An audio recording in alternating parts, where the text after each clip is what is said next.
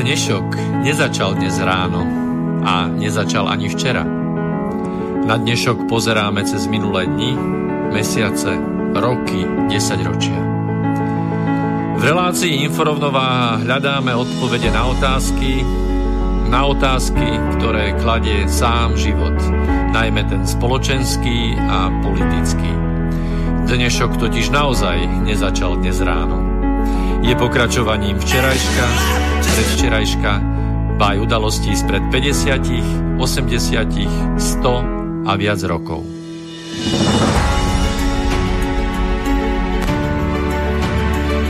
Rovnováhu potrebujeme vždy, všetci a všade. Je preto veľmi podstatné, či sa k nej blížime, alebo sa od nej vzdialujeme. Všetko totiž súvisí so všetkým. Počúvate reláciu Inforovnováha.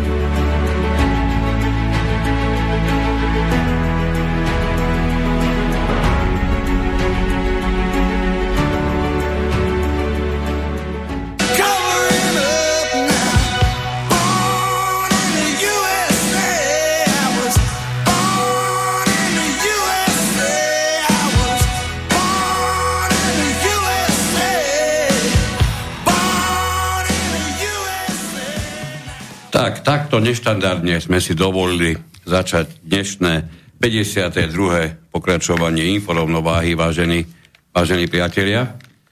Ono totiž to celý tento dnešný diel a predpokladáme, že aj ďalší bude venovaný najdemokratickejšej krajine sveta, ako nám to je veľakrát vysvetľované, systému, ktorý túto najdemokratickejšiu krajinu sveta urobil najdemokratickejšou a samozrejme, toto všetko by tu nebolo v prípade, ak by neboli okolnosti, ktoré sa veľmi prapodivným spôsobom udiali okolo e, poslednej voľby prezidenta, ktorá prebehla 3. novembra 2020 a prakticky do dnešného dňa nie je uzavretá, ukončená. Dnešný deň, dnes je 6. januára 2021, je presné poludnie a pár minút a my teda vysielame bez toho, aby sme vedeli, ako dnešný deň dopadne. Dnešný deň je dôležitý. O chvíľku vám kolega Peter Luknár povie, prečo je dôležitý. A my sme sa toto vysielanie rozhodli práve dnes vysielať práve preto, aby sme vytvorili dostatočnú informačnú bázu na čo najlepšie pochopenie tých jednotlivých udalostí, ktoré sa na nás aj e, z alternatívneho prostredia, ale aj z mainstreamu e, vyslovene rínu bez toho, aby nám bolo postačujúcim spôsobom vysvetlené, čo vôbec môžu znamenať, čo vôbec znamenajú, prečo vôbec sú dôležité. Takže, Peter, ahoj. Tak príjemný sviatočný deň všetkým poslucháčom a poslucháčkam a takisto môjmu kolegovi Miroslavovi Kantnerovi od Mixpultu. Ja som, ja som aj zabudol popriať všetko fantastické, dobré, úžasné, demokratické, pre niektorých, ktorí to chcú liberálne do roku 2021. Ja si trúfam byť ďaleko skromnejší a nepotrebujem ani jedno, ani druhé. Ja si budem prijať a samozrejme aj vám všetkým ostatným pre zdravie a normalitu do normálneho života, ktoré sa nám v poslednej dobe nejak veľmi nedostáva. Prepač. No, tí, čo mňa poznáte, tak viete, že na tento rok ja som sa rozhodol želať vám všetkým energiu, pozitívnu energiu, pretože ju budeme potrebovať, alebo budete potrebovať. A pokiaľ je energie dosť v tele, tak je aj zdravie, aj hojnosť, aj, aj spokojnosť a, a všetko ide tam, kam má. Takže za mňa asi toľko. No, ja by som ešte jednu vysoko podstatnú vec e, úplne na začiatok povedal, že všetky pokusy, ktoré priznám sa som mal spoločasu a ja, a viem že určite, že aj ty, a určite by sa k tomu priznalo aj nemálo poslucháčov, kedy sme si naše politické, budem používať také, také neprirodzené slovo, politické reálie, chceli pretaviť do amerických podmienok, tak všetky tieto pokusy zásadne musia zlyhať, pretože ich prezidentský systém je exemplárne na míle svetelné roky vzdialený od systému, ktorý poznáme a aj to nie všetci u nás doma.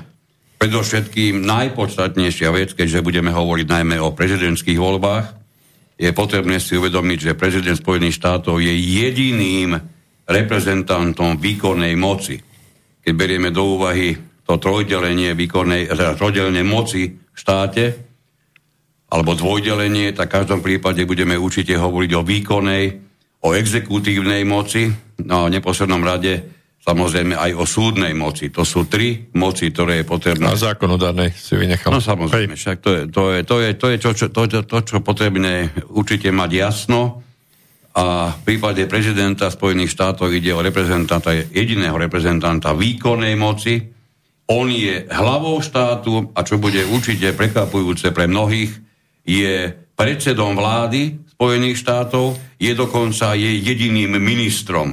Až takto by sme mohli doslovne uchopiť Ústavu Spojených štátov a takto ju vám vysvetliť, aj keď určite ste nie málokrát narazili na pojem minister obrany Spojených štátov, prípadne minister zahraničia a podobne Spojených štátov. To všetko sú veci, ktoré si dnes vysvetlíme. V zásade, ale to je to, čo hovorím na úvod, Nesmieme sa na to pozerať tak, ako sme si zvykli na, na slovenského ministra, na slovenského predsedu vlády, pretože tu sa bavíme o úplne, úplne iných politických základoch. Dobre, takže začneme tým, že úplne kľudne môžeme označiť dnešný deň 6.1.2021 pre Spojené štáty a tým pádom, že význam Spojených štátov je stále ešte presahujúci celosvetovo tak je to vlastne deň D, dá sa to tak povedať. Takže zajtra bude uh, teda dnes amerického ča, času, zajtra v podstate niekedy ráno, uh, washingtonského času o 13. sa začne v podstate uh, začiatok konca procesu voľby, voľby najsilnejšieho muža na planéte. No a ako to celé vyzerá? Pokiaľ ste Eh, sledovali a trochu sa orientujete, tak eh, dovolím si zhrnúť to, že proces voľby amerického prezidenta je mimoriadne dlhá záležitosť, aj trvá uh, rok, pretože primárky sa začínajú v januári volebného roku, čiže tie, tie prvotné výberové Ešte určite konania. poviem, čo sú primárky, lebo niektorí určite aj v tomto Pri, Primárne voľby sú, kde dve, dve majoritné strany a vlastne všetky strany v Spojených štátoch, lebo nie sú tam iba dve, sú tam ešte aj strana zelených napríklad, alebo strana libertariánov, ale tie hlavné dve strany, strana GOP, čiže Grand Old Party, alebo republikánska strana, ako zvyknú nazývať GOP, aby ste vedeli, keď niekde uvidíte niečo podobné. A demokratická strana, to sú dve hlavné majoritné najväčšie strany. Aby sme si už na úvod povedali, dnes v tých prezidentských voľbách je, je zástupca GOP alebo republikánov Donald Trump a kde za demokratickú stranu kandidoval Joe Biden. Joe Biden, tak. No a vlastne tie tzv. primárky alebo, alebo primárne voľby sa týkajú výberu z kandidátov každej strany. Čiže každá strana v tej prvej fáze výberu svojho e, definitívneho koncového kandidáta e, na to používa ten systém, že od januára sa začne kampaň tzv. primárok, kde E, dochádza k nominácii a výberu z viacerých kandidátov každej strany. E, záver primárok končí vlastne e, v podstate s jazdom danej strany a zjazd potvrdí toho jedného definitívneho kandidáta. Toto sa deje niekedy na konci leta. A od toho momentu začína druhá fáza volieb, ktorú viac menej už vníma celý svet. Tie primárky tie sú trošku takou americkou záležitosťou, len pre špecialistov, odborníkov alebo ľudí, ktorí sa naozaj tomu venujú. Ohľadom primárok ide relatívne menej informácií, ale potom to teda naozaj naberá na sile, čiže tá e, druhá, druhé obdobie volebnej kampane, kedy už ide záverečný kandidát za demokratickú stranu a kandidát e, za republikánov, čiže potvrdení e, svojimi stranami idú do toho, do toho posledného ťaženia kde sa sústredujú, a to je, to je samozrejme mimoriadne zaujímavá vec, keby ste si mysleli, že Spojené štáty, ako vieme, majú 50 štátov, tak volebná kampaň sa prakticky väčšiny štátov ani nedotkne. To znamená, že sú štáty, ktoré dlhodobo posledných 30 rokov sú republikánske, čiže vždy tam volili republikánskeho kandidáta to znamená, že do takýchto... na všetky okolnosti. Áno, do takýchto štátov nemá absolútne význam kandidátovi republikánov, aby tam vôbec e, vstúpila jeho noha, alebo aby sa tam o niečo staral, možno tam nahodí billboardy, to je tak všetko. Pretože tam má to víťazstvo akoby jasné. Hej? A na strane demokratov je to podobné, čiže sú tzv.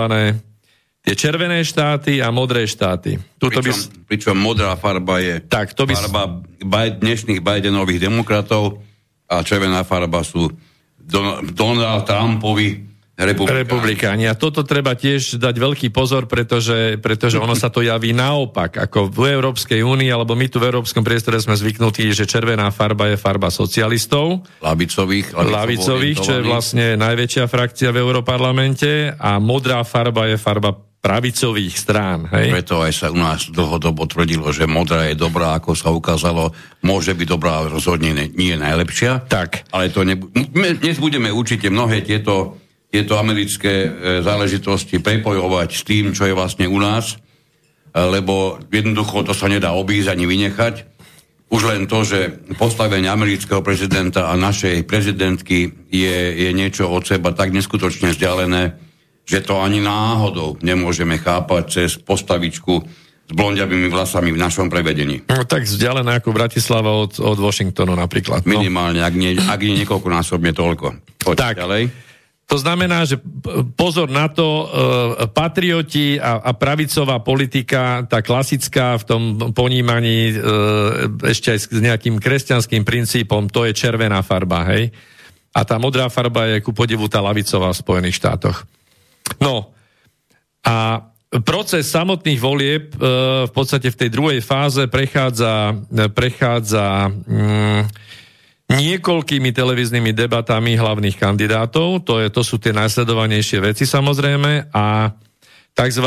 rallies, ktoré konajú prezident, kandidáti na prezidenta v tých štátoch, ktoré rozhodnuté nie sú.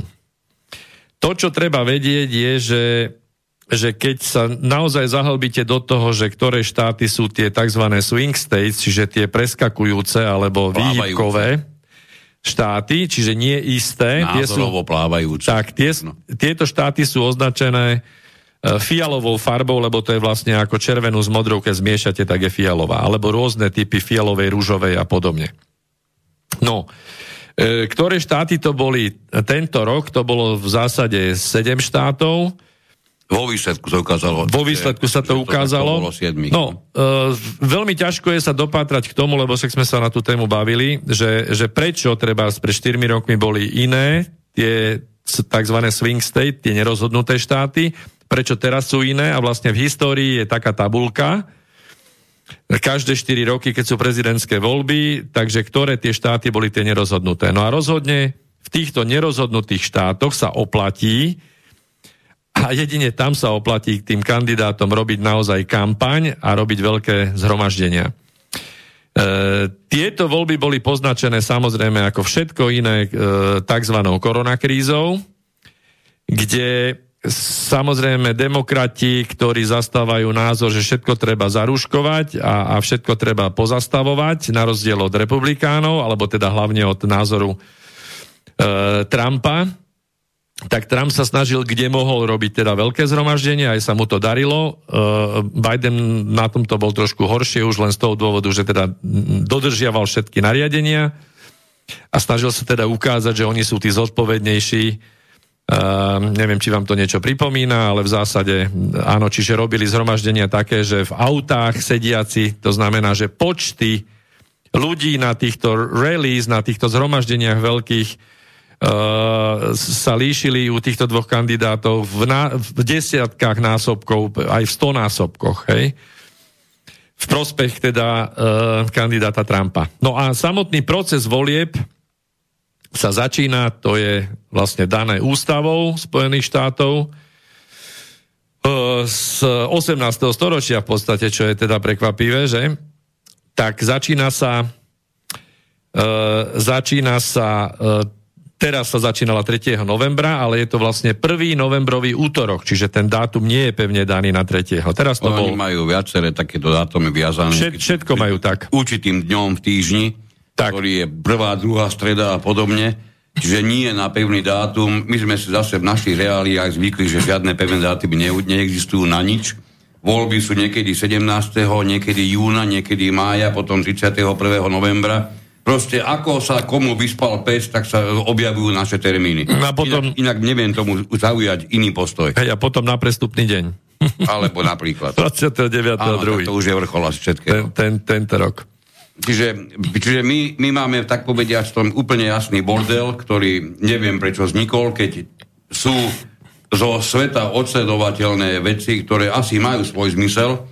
No niečo muselo byť pre našich otcov, zakladateľov smerodatné v tom, aby nejaká podobná jasne stanovená lehota alebo, alebo dátumy alebo, alebo termíny jednoducho nevznikli.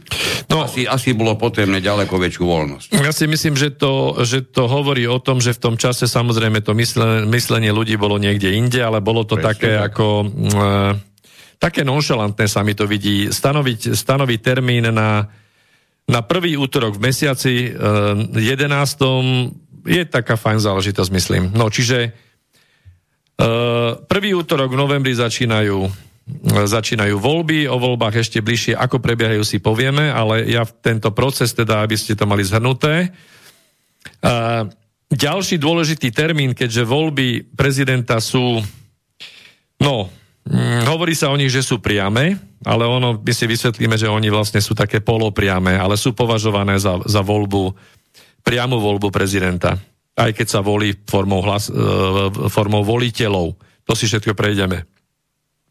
Takže ďalší dôležitý termín je, je prvý pondelok po druhej strede v decembri. Teraz to bolo 19. decembra, kde sa zíde zbor voliteľov, ktorý v podstate... Prosím ťa, čo je to zbor voliteľov? To si všetko prejdeme. Myslím no. si, že to... Ja teraz by som rád ten, ten no, celý dobre. proces až do dnešného dobre, dňa. budeme si pamätať, že toto máme nevysvetlené. To, to musíme od gruntu začať, však to sme si teda dali za úlohu.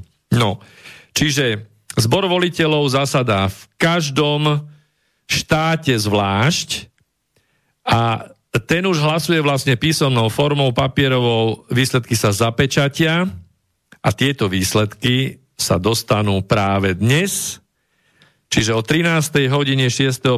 washingtonského času sa dostanú do, do Senátu, v podstate do Senátu, ale zasadnutie oboch komôr kongresu dnes e, teda začne naraz, spoločné zasadnutie a otvorí ho predsedajúci viceprezident, vždy vice, viceprezident USA.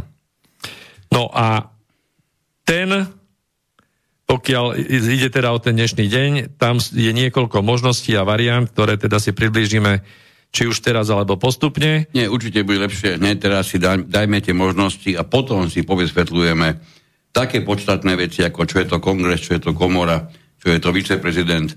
Lebo ono teraz vo, ísť vo veľkom vysvetľovať práve tieto záležitosti a nemať jasné, čo sa vlastne môže udiať, by bolo čakaním, asi by to bolo nejako zdeformované, alebo to môžeme robiť aj teraz, aj neskôr, ale v každom prípade mali by sme teraz prísť, to, prísť k tomu, keďže k tomu dnešku sa viaže e, tak dôležitý dátum a to taká dôležitá záležitosť, ktorá sa očakáva v Washingtone, bolo by dobré si tejto chvíli povedať, aký, aké vôbec možnosti najbližšieho vývoja sú, pretože hlavne e, oznamovacie prostriedky tzv. hlavného prúdu už celý mesiac, ak nie dva mesiace, oslavujú víťazstvo Bidena, ktoré doteraz nie nie, je, nie je uzavreté, napriek tomu im to nebráni v tom, aby to rozhlasovali. A na druhej strane, e, pokiaľ sa neuzavrie všetko, môžeme to začať chápať tak, že sa neuzavrelo nič. To by bolo veľmi dobré, aby sme si povedali hneď na úvod. Takže povedzme si, čo ten dnešok všetko môže priniesť. Dobre, v každom prípade, v každom prípade ešte by som e, k tomu chcel dodať to, že keď sledujete tie médiá, tak vlastne v našom priestore je veľmi málo informácií, takých veľmi strohých. E, v zásade, tak, jak si to ty povedal, že všetky vedú k tomu, že už je to hotovo, hej. No to bolo hotové 6. alebo 8. novembra. Uh, áno, mnohé, presne, presne tak. Mnohé, uh, tie uh, masmediálne prostriedky, ktoré si niekoľkonásobne overujú svoje zdroje. Áno, tak. No, Informácie. No, Či to, uh, toto overili tiež, ale nevieme kde. Uvidíte, keď, keď pôjdeme postupne aj cez tie články ústavy, že to proste je absolútne inak že to je klamstvo, pretože no, ten proces nie není... Je nepochopenie ne, reálí. Nepochopenie toho, pretože ako sa keď to si prvýkrát pozrieš tú ústavu a dáš si tú námahu, ona nie je taká rozťahla, ako by niekto možno očakával. Čiže byť dnes redaktorom hlavn, tzv. hlavnoprúdovom mass médiu, stačí mi tú ústavu pozrieť a je mi jasné, že nemôžem 8. novembra vypustiť s plnou zodpovednosťou a vážnosťou informáciu, že ten alebo onen kandidát vyhral prezidentské voľby jedine za okolnosti ten druhý tú svoju prehru priznal. Čo sa, čo sa v tomto prípade nestalo.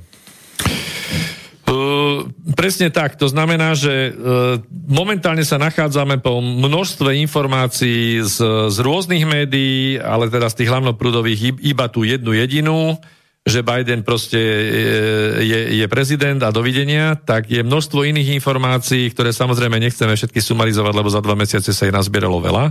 Čiže dnes pristúpime iba k tomu, že čo sa môže, alebo čo by sa mohlo na základe ústavy hlavne a na základe zákonov udiať dnešný deň. No. Aké sú možnosti? Tak, poďme, poďme na to. No, a, takže v zásade, ak sa orientujete v tom, že zatiaľ výsledky ktoré sú v podstate certifikované, tak e, sú v prospech, e, v prospech Bidena. Čiže mal by byť dnes na tom zasadaní po otvorení obálok voliteľov, kde by mal vlastne pod dozorom viceprezidenta by, byť šítané a, a kongresom odsúhlasené výsledky. E, samozrejme, že Určite ste počuli, že e, republikáni a teraz už aj formou kongresmenov, čiže aj z senátorov a aj reprezentantov snemovne sa nechali počuť, že budú namietať výsledky týchto volieb, pretože v, v siedmých štátoch podľa nich došlo k ukradnutiu výsledkov volieb, keď to poviem zjednodušene, e, o tom budeme hovoriť ešte ďalej Čiže je pravda, že tam bolo množstvo nezrovnalostí e, rôzneho druhu. E, čo teraz môže urobiť e, viceprezident Pence, pretože ten predseda e, dnes a otvorí, otvorí toto, e, toto sedenie kongresu, tak v zásade e, e, podľa informácií má, má z tých siedmých štátov má dve sady hlasov. Treba povedať, že hlasy, ktoré posielajú jednotlivé štáty do Senátu, sú vecou tých daných štátov. E, podliehajú legislatíve tých daných štátov a e, problém, ktorý, prvý, ktorý tu môže byť, že keďže tam prišli dve sady hlasov, tak Pensovi to dáva možnosť e, rozhodnúť, ktorú sadu hlasov za tieto e, nerozhodnuté, alebo teda štáty, kde boli nejaké nezrovnalosti, ktorú sadu hlasov započíta. Samozrejme, to by sa, to by sa ako, ako predsedajúci do toho hodne posadil a v podstate by bol možno v ohrození nejakých následných e, súdnych procesov, pretože veľmi ťažko je vysvetľovať zákon, ktorý je z roku Uh, pomôž mi teraz zákon, ktorý je o ščítaní hlasov. Ščítanie, to je nejaký 1800... 1887. 7, tuším, áno. Presne tak. Tento, tento zákon je mimoriadne kontroverzný, hovorí teda o tom, že ako by sa mali ščítavať hlasy a kto certifikuje tie hlasy a aké sú tam postupy. Ne, nepôjdeme do hĺbky toho zákona, ale uh, dôležité je poznamenať, že Obidve strany si to samozrejme vysvetľujú rôznymi spôsobmi, čiže akokoľvek by sa postupovalo, tak vždy buď jedna alebo druhá strana to napadne. Takže samozrejme Pence e, je otázka, že nakoľko teda je silný a nakoľko chce do toho vstúpiť a či si dovolí niečo podobné. Skôr si myslíme a skôr teda aj odborníci hovoria, že uh, že prenechá rozhodnúť o tom, že či tie, tú jednu alebo druhú sadu hlasov z tých daných štátov uh, uznajú, že aby o tom hlasovali uh, v, v kongrese, čiže v obidvoch komorách, čiže aj v hornej, aj dolnej komorách. To je druhá možnosť. Tá prvá je, že by rozhodol sám. Prvá je, že by rozhodol sám, áno. Druhá je... na to má dostatočné. Má, áno, mohol by povedať, že, že otvorí obálky a započíta tie hlasy, ktoré sú v, teda tú druhú sadu, ktorá je teda v prospech Trumpa. Hej? A v podstate by mohol toto urobiť. Samozrejme, že mm, toto si asi netrúfne. To je tak, tak akože taký všeobecný pohľad. Áno, aj tí, aj tí mm, môžeme to kľudne povedať, nenaklonení, či už, či už doľava, či doprava, čiže buď demokratický alebo republikánsky um, redaktori z amerických denníkov chápu túto, túto možnosť ako pomerne málo pravdepodobnú. Tak, e, pokiaľ by, by sa malo hlasovať o, o platnosti alebo neplatnosti daných sád hlasov, tak e, na toto musí byť znesená námietka v kongrese a v obidvoch komorách. Aspoň jeden senátor v, v senáte a aspoň jeden reprezentant zo snemovne e, by museli vznieť námietku. A samozrejme, že by museli vznieť námietku na, na každú tú sadu, čiže za každý štát. Čiže tu by hrozilo podstatné predlženie celého zasadnutia, pretože e, podľa zákona u nich je to, že pokiaľ je námietka, tak obidve komory idú rokovať. Najprv majú rozpravu dvojhodinovú a potom budú hlasovať. Ne? Keďže tam máme 7 týchto sporných štátov, tak 7 krát 2 to je 14, potenciálne 14 hodín rokovaní. Čiže to by sme boli určite už až 7. 7. zase k nejakým novým informáciám by sme sa dostali. Toto je jedna z možností, ale tá nerieši situáciu, pretože pretože uh, pri tom hlasovaní vieme, že v Senáte v podstate napriek tomu, že zatiaľ kontroluje Senát uh, republikánska strana, tak viacerí republikáni sú proti spochybneniu týchto volieb uh, a spochybneniu výsledkov v týchto, v týchto siedmých uh, štátoch.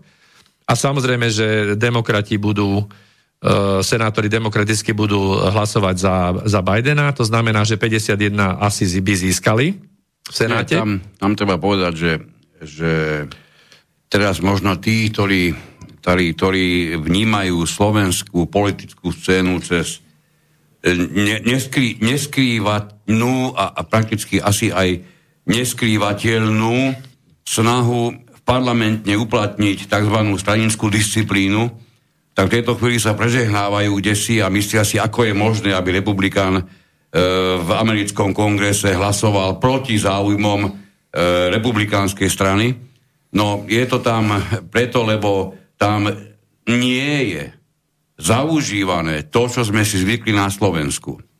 Tam, tam nemôžeme vnímať e, pojem stranická disciplína tak, ako ju vnímame tuto u nás my sme sa dostali tuto u nás až do takej vysokej závislosti na samotnej strane, že to vieme všetci, my nevolíme žiadne osobnosti, my nevolíme jednotlivých poslancov, my volíme strany, čo sa, čo sa zaviedlo ešte v 90.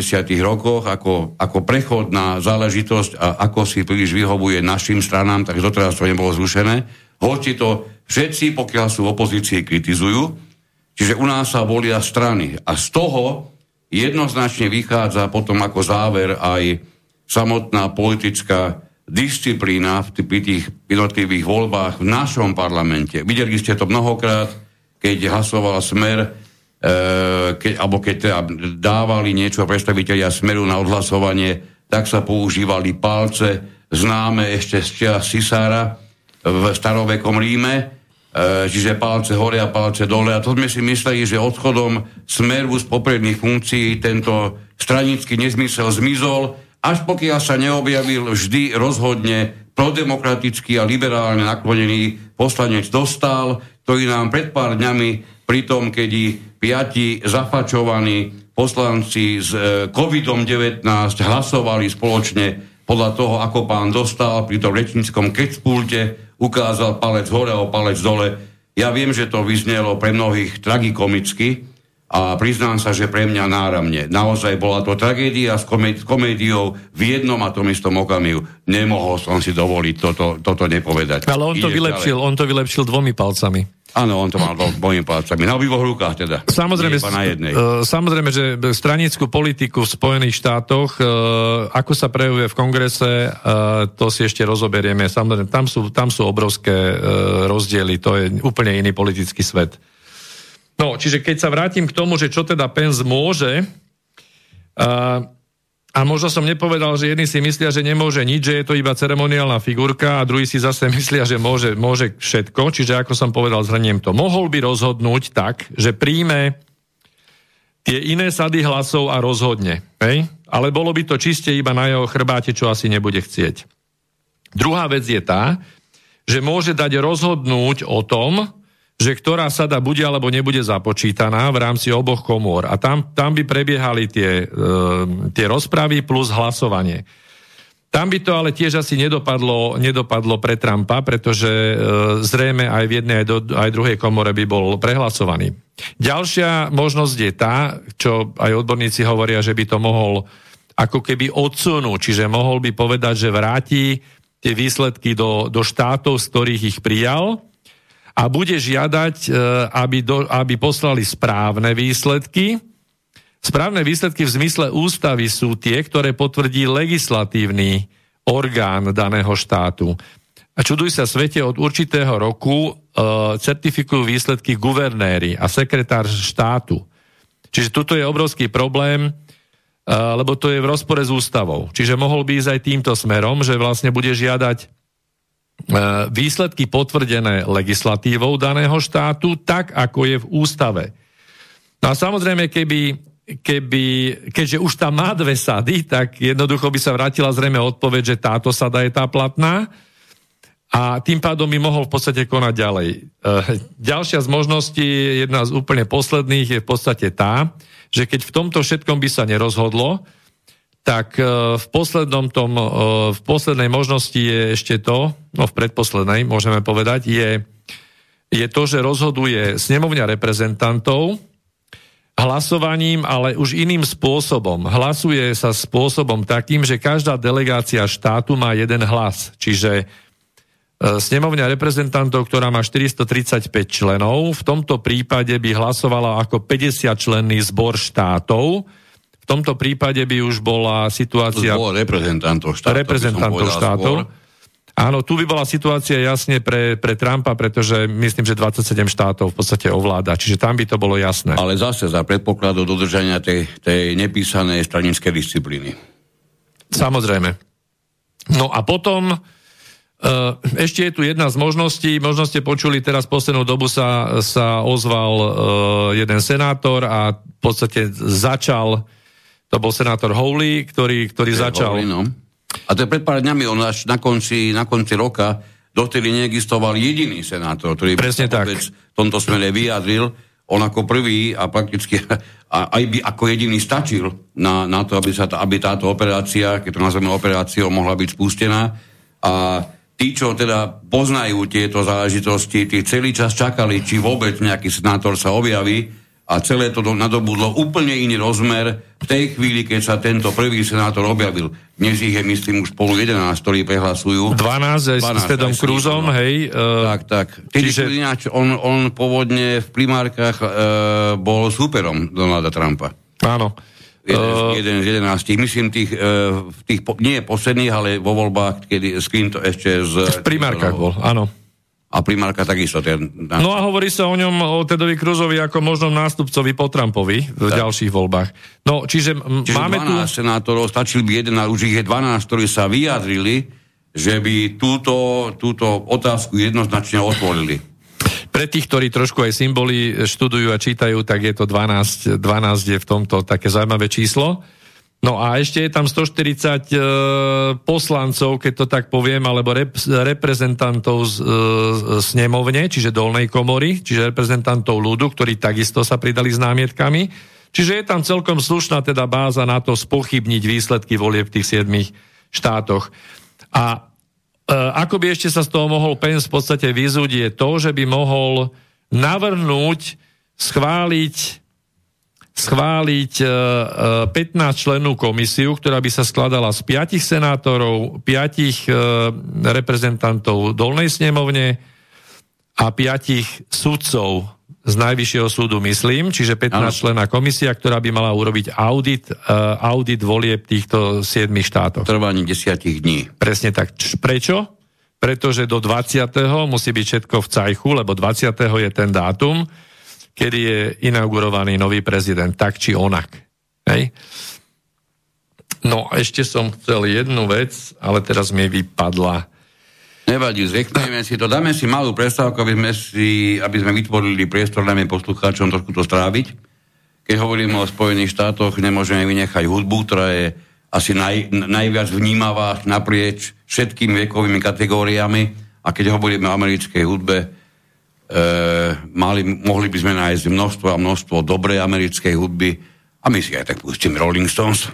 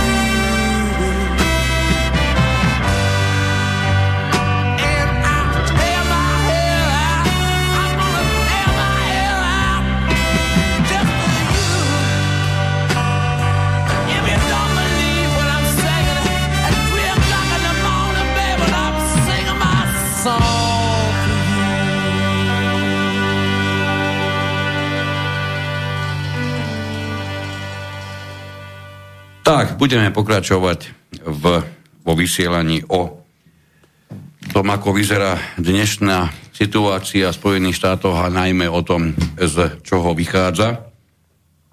Peter tu vo svojich e, predstavách, alebo teda nie v jeho predstavách, priznám sa, že to nie sú jeho predstavy, to sú predstavy, ktoré sme získali z amerických zdrojov, z ich médií, takto sú, takto sú vyskladané a myslím si, že aj takto o nich hovoril pomerne známy redaktor Robert Green, e, politik, politolog a čiže to, to nie je nejaký náš súkromný vymysel, keď sme tie jednotlivé možnosti takto, takto poskladali alebo takto o nich hovorili.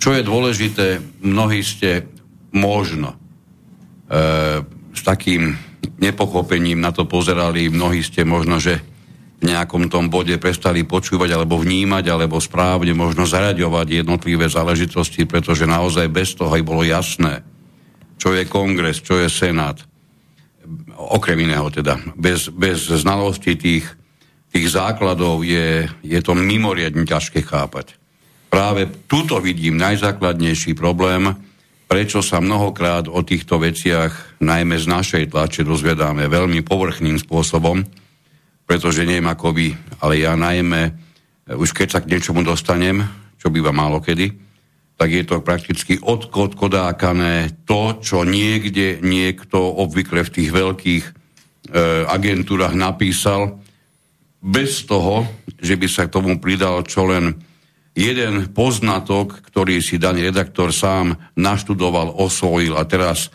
robí určitú edukáciu aj smerom k svojim poslucháčom či čitateľom.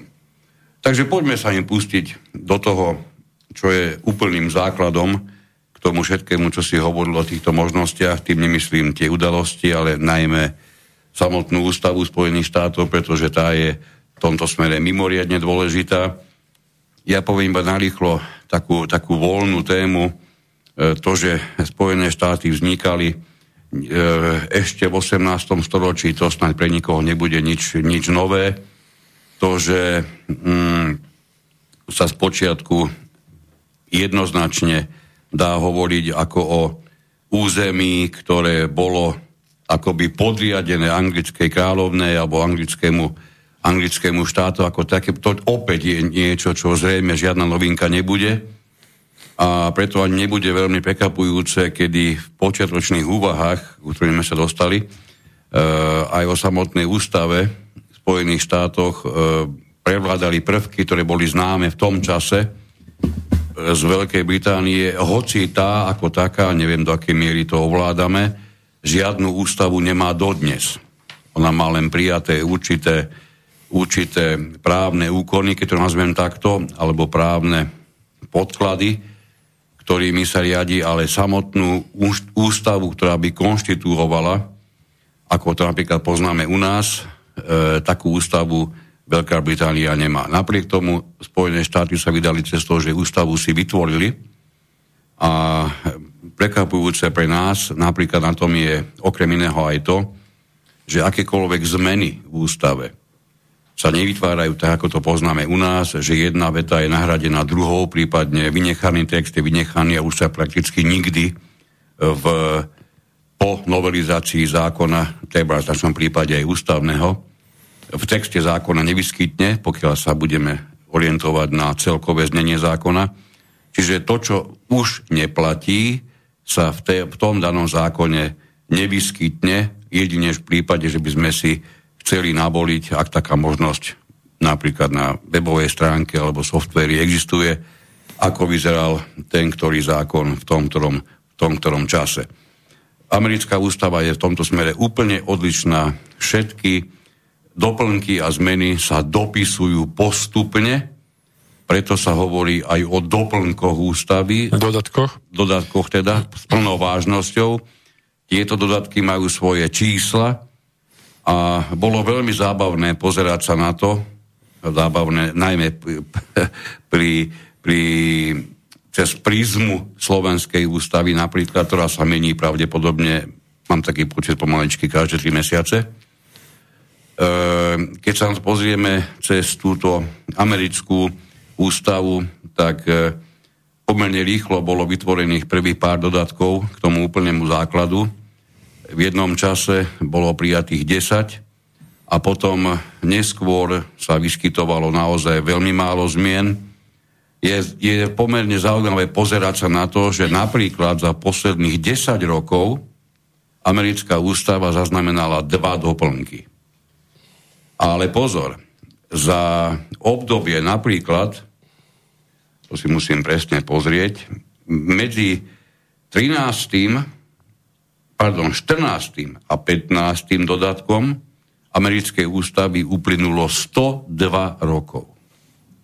Je to ne, neuveriteľné predstaviť si, že Slovenská ústava, ak sa nemýlim, tak má tuším vyše 30 zmien za 30 rokov, čiže pomaličky ti vyjde čo rok to zmena americká ústava ne, nezaznamenala jednu jedinú zmenu viac ako 100 rokov.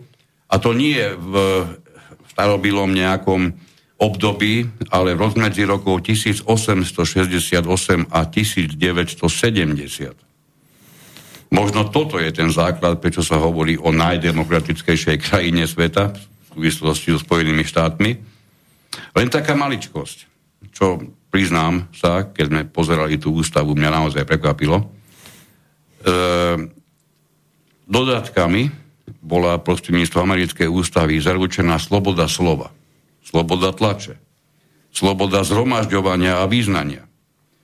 Členským štátom e, bolo povolené organizovať domobranu, aby si mohli svoje vlastné práva brániť. Bolo dokonca v dodatkom ústave nariadené, že je zakázané násilné ubytovávanie vojska v súkromných obydliach. Bola zaručená sloboda osobnosti, takisto nedotknutelnosť súkromného majetku. A zatknutie ako také bolo možné len na základe súdneho príkazu. A dokonca poroty, ktoré tak mm, niekedy s menším, niekedy s väčším pochopením vnímame v amerických filmoch, boli takisto zaradené do života, vráta, teda vďaka jednému z dodatkov k americkej ústave. Teraz som hovoril o niečom, toto všetko, čo som tu spomenul teraz, bolo obsiahnutých v desiatich dodatkoch ústave, ktoré prosím vás, keby ste dostali teraz otázku podľa vášho názoru, kedy asi tak mohli byť prijaté, tak vás pravdepodobne by vás niekde napadlo, priznám sa, že mňa asi áno, niekde určite 20. storočie, možno po vojnový čas.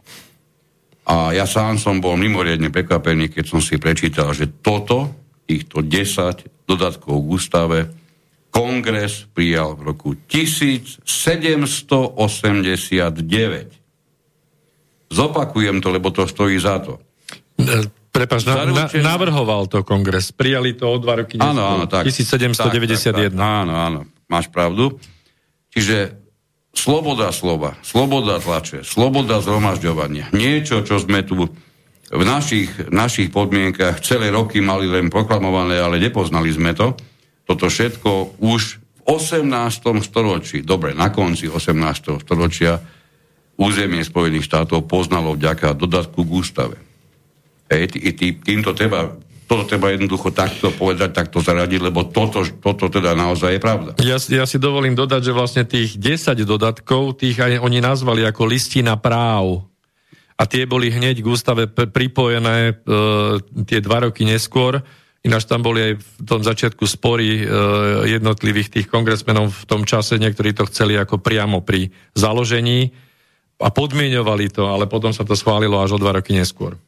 Tak, mimochodom, účinnosť ústavy, tej pôvodnej, hneď potom, čo ju ratifikovalo 9 z vtedajších 13 členských štátov Spojených štátov, bolo táto účinnosť sa nadobudla ústava 21.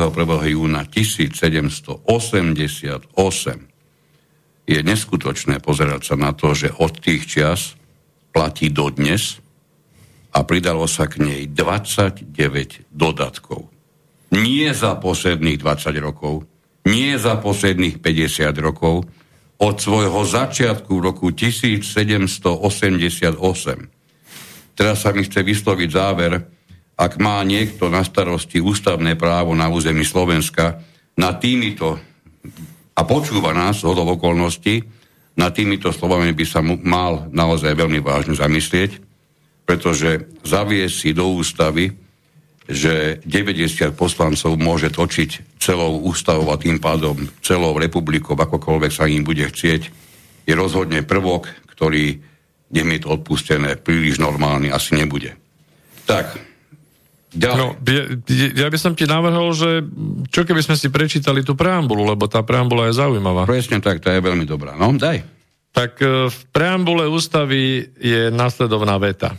My, ľud Spojených štátov, v snahe vytvoriť dokonalejšiu jednotu, nastoliť spravodlivosť, upevniť vnútorný pokoj a zabezpečiť obranu krajiny, podporovať rast všeobecného blahobytu a zabezpečiť dobrodenie slobody sebe, a svojmu potomstvu, dávame si túto ústavu Spojených štátov amerických. Celkom no. jednoznačná, jednoduchá, pekná veta a tá celá ústava je v tomto duchu veľmi jednoduchá, prekvapivo jednoduchá. Dokonca až tak jednoduchá, ako mi hovorili ľudia, ktorí tam žijú, že naozaj nestretávajú sa s tým, že by priemerný Američan mal problém pochopiť americkú ústavu. Nie som si úplne istý, či niečo podobné by sme vedeli hovoriť o Slovensku. Tým nemyslím na Slovensku americkú ústavu, ale na Slovensku slovenskú ústavu. Ruku na srdce, ktorú naozaj čítal. Je neskutočne rozvláčna, neskutočne podrobná. A napriek tomu ju je potrebné pomaly či každý rok nejakým spôsobom doplniť. Čiže stále si neviem ubraniť dojmu, že úplne v poriadku asi nebude. No dobre, poďme mi ďalej. O, o Spojených štátoch sa hovorí ako o, o štáte, o republike, kde je prezidentská forma vlády. Toto je niečo, čo je určite potrebné si vysvetliť, pretože hovorím, bez toho, aby sme tieto základy dokázali pochopiť, nebudeme vedieť správne zaradiť ani úlohu prezidenta a, a potom tým pádom nám bude unikať, prečo je to vlastne také dôležité, keď o úlohe prezidenta sa bavíme v súvislosti s Spojenými štátmi, veď tam majú aj vládu, aj ministrov, aj všetko možné a nemožné, no nemajú. Je to možno mimoriadne prekvapujúce, ale nemajú rozhodne nie takú, ako si ju predstavujeme my, alebo na aké sme si tu u nás zvykli.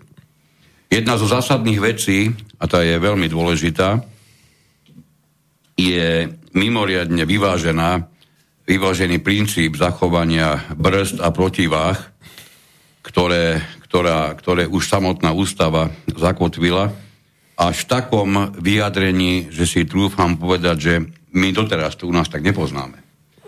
A ešte jedna maličkosť v súvislosti s výkonom úradu prezidenta. E, prezident ne, ne, e, za výkon m, mm, toho, ako vykonáva teda tú svoju vlastnú funkciu prezidentskú, nezodpovedá, alebo sa nezodpovedá parlamentu, kongresu.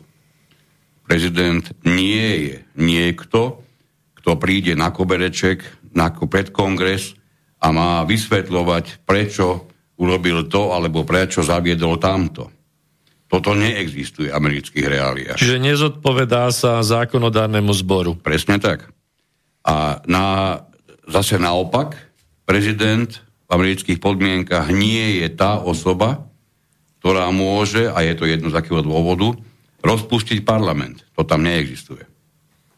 E, čiže, čiže už aj tu vidíme zase ten, ten systém brzd protivách, ten je, ten je naozaj nastavený veľmi správne a napriek tomu, čo teraz hovorím, e, sa nájdú nie nepočetní kritici, radou teda amerických dokonca politologov, ktorí hovoria, že úplne v poriadku to tam nie je. Dnešok ukazuje tomu, ako sa to vysielalo v našich podmienkach dlho za bývalého režimu. Aha, nastavuje zrkadlo. Hej? Lebo filmy, ktoré boli vysielané na, na eh, československej televízii, nastavovali zrkadlo americkej spoločnosti. No dnes toto namiesto filmov vysielaných našej televízii robí samotná prítomnosť a je naozaj mnohými politologmi veľmi vážne kritizované sú teda niektoré ustanovenia ústavy, ktoré vlastne dovolili, že ten stav sa dostal až do dnešného, do dnešného, do dnešnej podoby. Tam to treba chápať ešte aj z pohľadu, by som ťa doplnil z pohľadu toho, že je to vlastne ústava federácie štátov a že naozaj rieši iba tie veci, ktoré sú akoby tým dážnikom nad tými všetkými 50 štátmi. A oni majú samozrejme svoju sádu zákonov, majú e, svoje riadiace orgány, znovu ma, majú takisto kongresy, hej, čiže majú zákonodárne zbory a samozrejme je rozdelenie aj tej zákonodárnej činnosti medzi jednotlivé štáty, čo je v pôsobnosti jednotlivých štátov a čo je v pôsobnosti federálneho. A takisto výkonná moc a ostatné veci sú oddelené. A je tam veľa rozdielov. Teraz, teraz si, mi, si mi prihral jednu myšlienku zase, ak budeme chcieť chápať Spojené štáty cez bývalé Československo, dokonca aj to, ktoré bolo označené ako federatívne, čiže tie, tie roky 90-91, čas 92, zase nebudeme celkom doma a už vôbec nejak budeme do úvahy iba Československo pred tým rokom 90, pretože e, síce sme sa bavili o federácii dvoch štátov, avšak ústava Československej republiky existovala, neexistovali ústavy oddelené a samostatné ústavy Slovenskej a Českej republiky.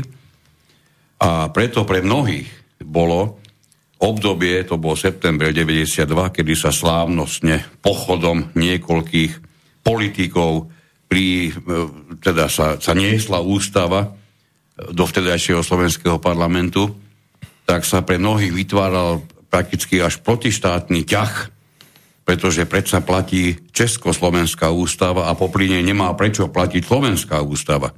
Toto je presne to, čo americká, americká ústava nepozná, pretože americkou ústavou sú brané do úvahy tie práva jednotlivých, nazvime to, republik e, a riešené tie najzákladnejšie. Všetko ostatné je riešené na úrovni samostatných republik. Preto sa bavíme e, pri pohľade na Spojené štáty na úplne, iné, na úplne inom základe, ako sme si to možno zvykli my starší prisudzovať to nejakému Československu. Tí, čo poznajú nemecké prostredie, sú ďaleko bližšie k tomu chápaniu, pretože naozaj takisto sa bavíme o Spolkovej republike. Spolkových štátoch, no. A spolkové štáty a podobne. Tí, čiže tí majú ďaleko väčší, použijem slovo nábeh, chápať ako to vlastne tých Spojených štátov vyzerá. My tu žiaľ Bohu máme v tomto smere mimoriadný deficit z minulosti a mnohokrát ne, za, vyslovene priamo bráni tomu, tomu správnemu pochopeniu, ako to tam vlastne naozaj vyzerá. Čiže všetko to, čo nie je riešené na federálnej úrovni a nie je toho prekvapujúco príliš veľa, to všetko je riešené na úrovni jednotlivých štátov. No pretože tam, tam už tých e, v tom v období toho vzniku, tam všetky tie jednotlivé štáty, e, treba si to predstaviť, že v tom čase vzniku Spojených štátov, tak to nebolo na celom území Severnej Ameriky, tak ako to je dnes. Tam tých 13 štátov to bolo čiste iba východné pobrežie Spojených štátov, taký úzky pás. A tie všetky štáty sa v podstate v rámci toho, tej federalizácie byli o tie svoje práva. A dodnes mnohé štáty majú rôzne e, prístupy a rôzne zákony, ktoré, ktoré až prekvap, prekvapivo teda nesedia jeden s druhým, ale napriek tomu to celé funguje, ale to, čo je najpodstatnejšie pochopiť, e, je to, že ako nominujú svojich zástupcov do zákonodárneho zboru. Hej, ako k tomu sa dostaneme, pretože predstaviť si, že by, tak ako je Slovensko, jeden volebný okrsok, hej, ktorý, ktorý je úplným nezmyslom a s týmto sa tu my, my potácame už, už vlastne niekoľko desaťročí pomaly a nepohneme sa ďalej, kým nepochopíme aj na tomto modeli, ktorý si vysvetlíme v rámci Spojených štátov, ako to tam môže fungovať dobre, tým zastúpením, napriek tomu, že aj oni majú teda väčšinový, oni majú väčšinový jednokolový systém, ale veľmi umne majú rozdelené tie, tie dve komory parlamentu. Nad tým by sa bolo treba zamysleť. No, opäť niečo, čo my nepoznáme, my nemáme žiadne komory. Českej republike tie dve komory existujú. Zrejme to nebude úplná náhoda a úplne to bezvýznamné takisto nebude. Takže poďme k tomu. E, Spojené štáty majú prakticky v jednom kongrese, nazýva sa kongres, pre naše reály je to, je to parlament, čiže v jednom kongrese, čiže keď sa bude hovoriť niečo o kongrese, tak sa vlastne hovorí niečo o parlamente, ale tam je to kongres, to treba takto zobrať a takto pochopiť. No a v kongrese máme senátorov, čiže 100 zástupcov z každej, z každej republiky po dvoch, hej, ktorí, sa, ktorí sa nominujú takto rovnomerným spôsobom, alebo teda nominujú, dostanú do Senátu ako zástupcovia jednotlivých republik. No, vo, presnejšie volia sa. Volia, volia sa vo voľbách, áno. Tak. Uh, tuto je jedna veľmi významná vec, je potrebné ju povedať, aj keď samozrejme je pravda, že tým dnešným udalostiam to až taký veľký až takú veľkú dôležitosť nemá, až keď sa povieme, až keď sa, po, sa pozrieme, aký vývoj sa dá očakávať pri akomkoľvek uzavretí terajších výsledkov, tak nám to vyslovene vypochoduje ako dôležitá vec. E, senátori tam v zmysle toho, ako vyzerajú jednotlivé ústavy v jednotlivých republikách alebo teda štátoch, Senátori sa volia na obdobie jedného až 4 rokov. To je dôležité, to je dôležité si povedať. Hej, čiže e, tu niektorí sú... Hej, niečo ti, niečo ti padlo. Niektorí sú zvolení na obdobie jedného roku, niektorí na dva roky. Podľa toho, ako, ako vyzerá podľa toho, ako to vyzerá v samotnej, v samotnom štáte, ktorý z ktorého títo senátori sú, sú zvolení. Veľmi, veľmi dôležité je na tom všetkom ešte sa pozrieť na to, na to že e, pri, popri Senáte máme druhú komoru toho istého kongresu, kde už nie je 100 členov, ale je ich tam 435. 435 a to preto, lebo takto to vyšlo, to číslo je nemenné. E? Už, už je nemenné, áno. Už je nemenné. A opäť nie, nie málo rokov je nemenné. A bavíme sa prakticky o tých poslancoch, ktorí sú e, volení v jednotlivých, v jednotlivých štátoch a tam vlastne v jednotlivých okreskoch. A každý jeden štát má pomerné zastúpenie z tohoto celkového čísla. Podľa počtu obyvateľov. Podľa počtu obyvateľov. Každý 10, 10 rokov sa robí sčítanie ľudu a z toho vychádzajú aj tieto čísla. Ten počet sa nemôže navyšovať, ten už je, ten už je ustálený. Akurát sa môže stať, že ak nejaký štát sa objaví, že je ľudňatejší ako bol predtým, tak sa zmení počet jednotlivých poslancov ktorí budú prerozdeľujú sa tie, komore. Áno, presne tak. prerozdeľujú sa. Čiže ja keď to ešte zaramcujem, tak Senát je vlastne horná komora e, toho parlamentu a je tam, e, je tam klauzula, že kandidáti na senátorov musia mať aspoň 30 rokov a musia aspoň 9 rokov byť občanmi Spojených štátov. A za každý štát sú dvaja, či preto ich je 100, to už si povedal, ale v zásade treba povedať, že Senát, ktorý vytvárajú takto senátori, stočlený Senát zastupuje štáty. Na rozdiel od snemovne reprezentantov, to je dolná komora, kde je kritérium 25 rokov aspoň vek a 7 rokov byť občanom Spojených štátov, teda minimálne. A tých je tam, ako sme povedali, 435. A to sú vlastne zástupcovia ľudu, čiže sú, sú volení uh, tak, aby, aby na jedného bolo minimálne 30 tisíc obyvateľov z daného štátu, preto takto vznikol tento počet. Teraz, čiže, a to sú... Teraz si uvedomujem popri tom, ako to hovorí, že som to pomotal, nechtiac, pretože samozrejme senátori nie sú volení na 1 na 4 roky. roky. Nie, senátori sú volení na 6 rokov 6, áno, pardon. S tým, že každé dva roky sa volí nová tretina, tretina senátorov. Keď som si to uvedomil, tak som, čo za hrozu som povedal, presne opačne to bolo, ako som to mal povedať.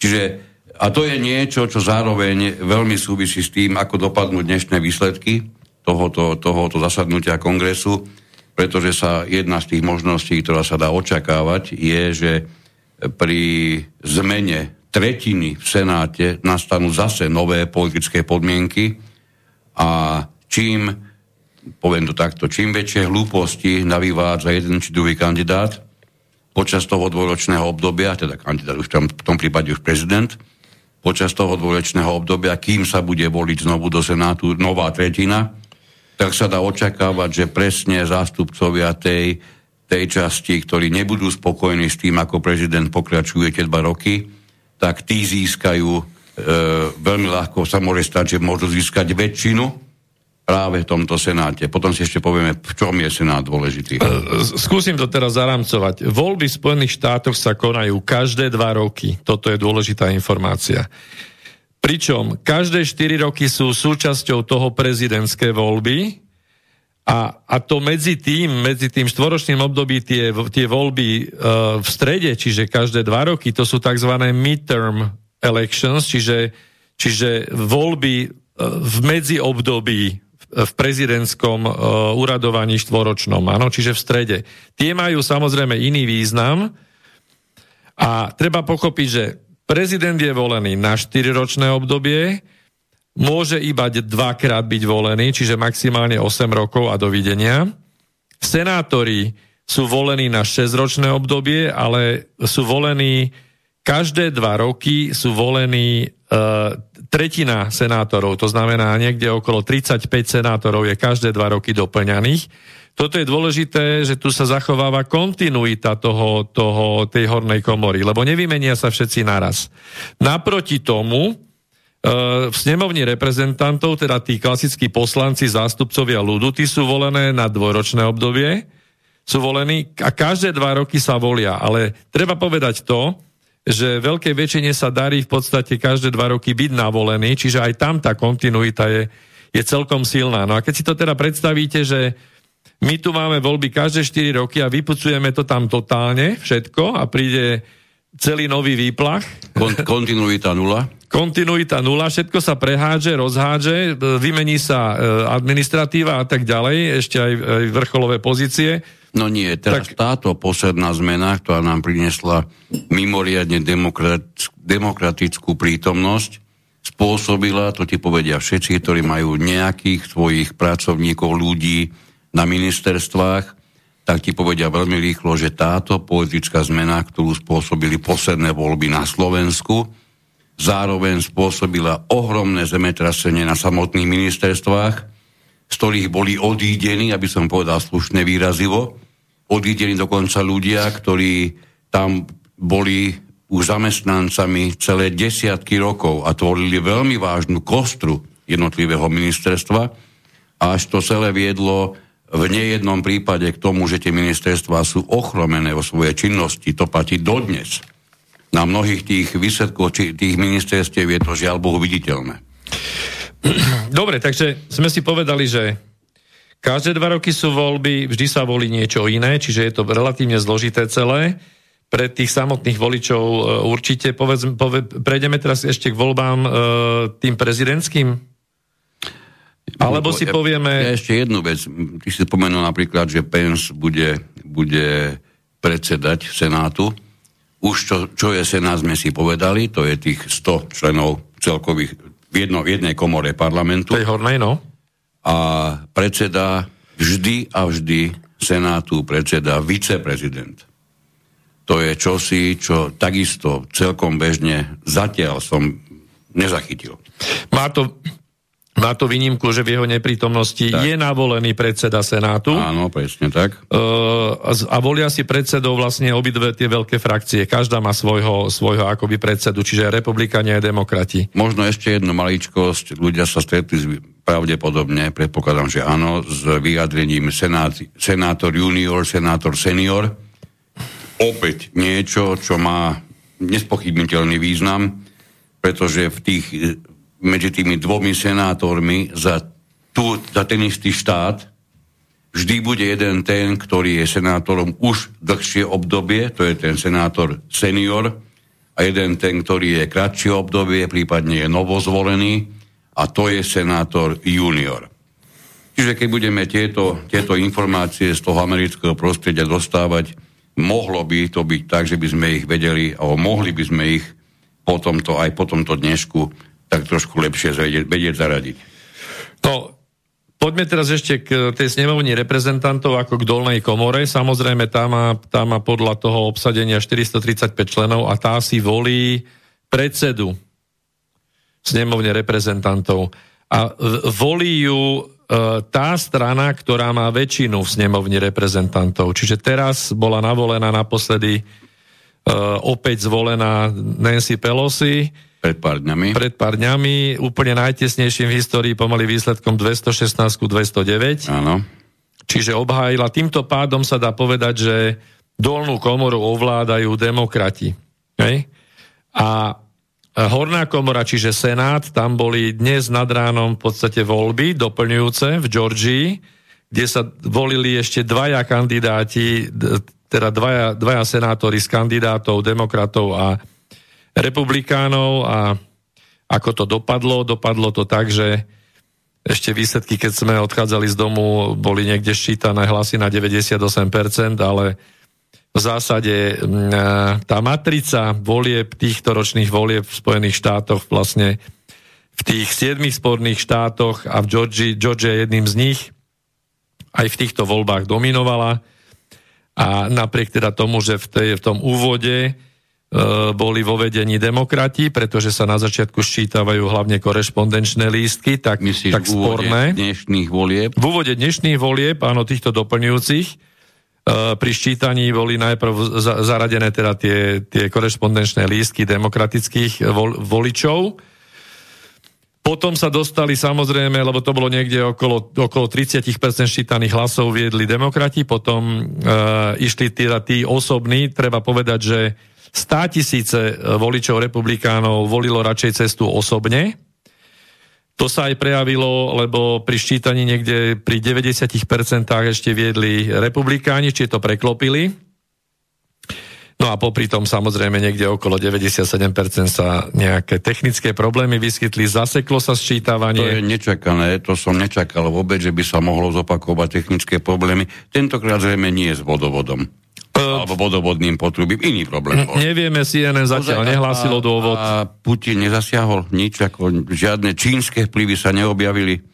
Lebo ja čakám už len toľko, to, lebo tá Amerika musí byť tak, smieš, tak zosmiešňovaná, že oni nedokážu urobiť voľby bez ruského zásahu, potom bez čínskeho zásahu a teraz, ako sa dozvedáme aj dnes, dokonca ani len tak menej významné voľby, ako sú voľby prezidentské, nedokážu urobiť bez technického problému. No, ty musíš pochopiť, že NASA a Spojené štáty dokážu priviesť kozmický prach z, z meteoritu, ešte by som tomu dodal, že na, na základe počítača na úrovni pravekej Nokie v, v svojich počiatočných štádiách dokázali prísť až na mesiac. Na mesiac a doniesť zatiaľ 400 kg áno. údajne, áno, e, e, mesačných kameňov, ktoré ale nikto zatiaľ momentálne už nevidel.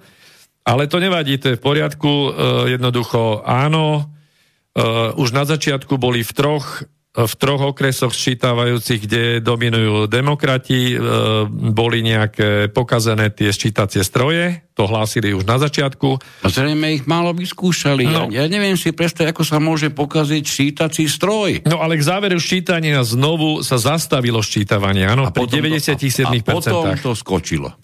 Nie, už to skočilo mierne predtým.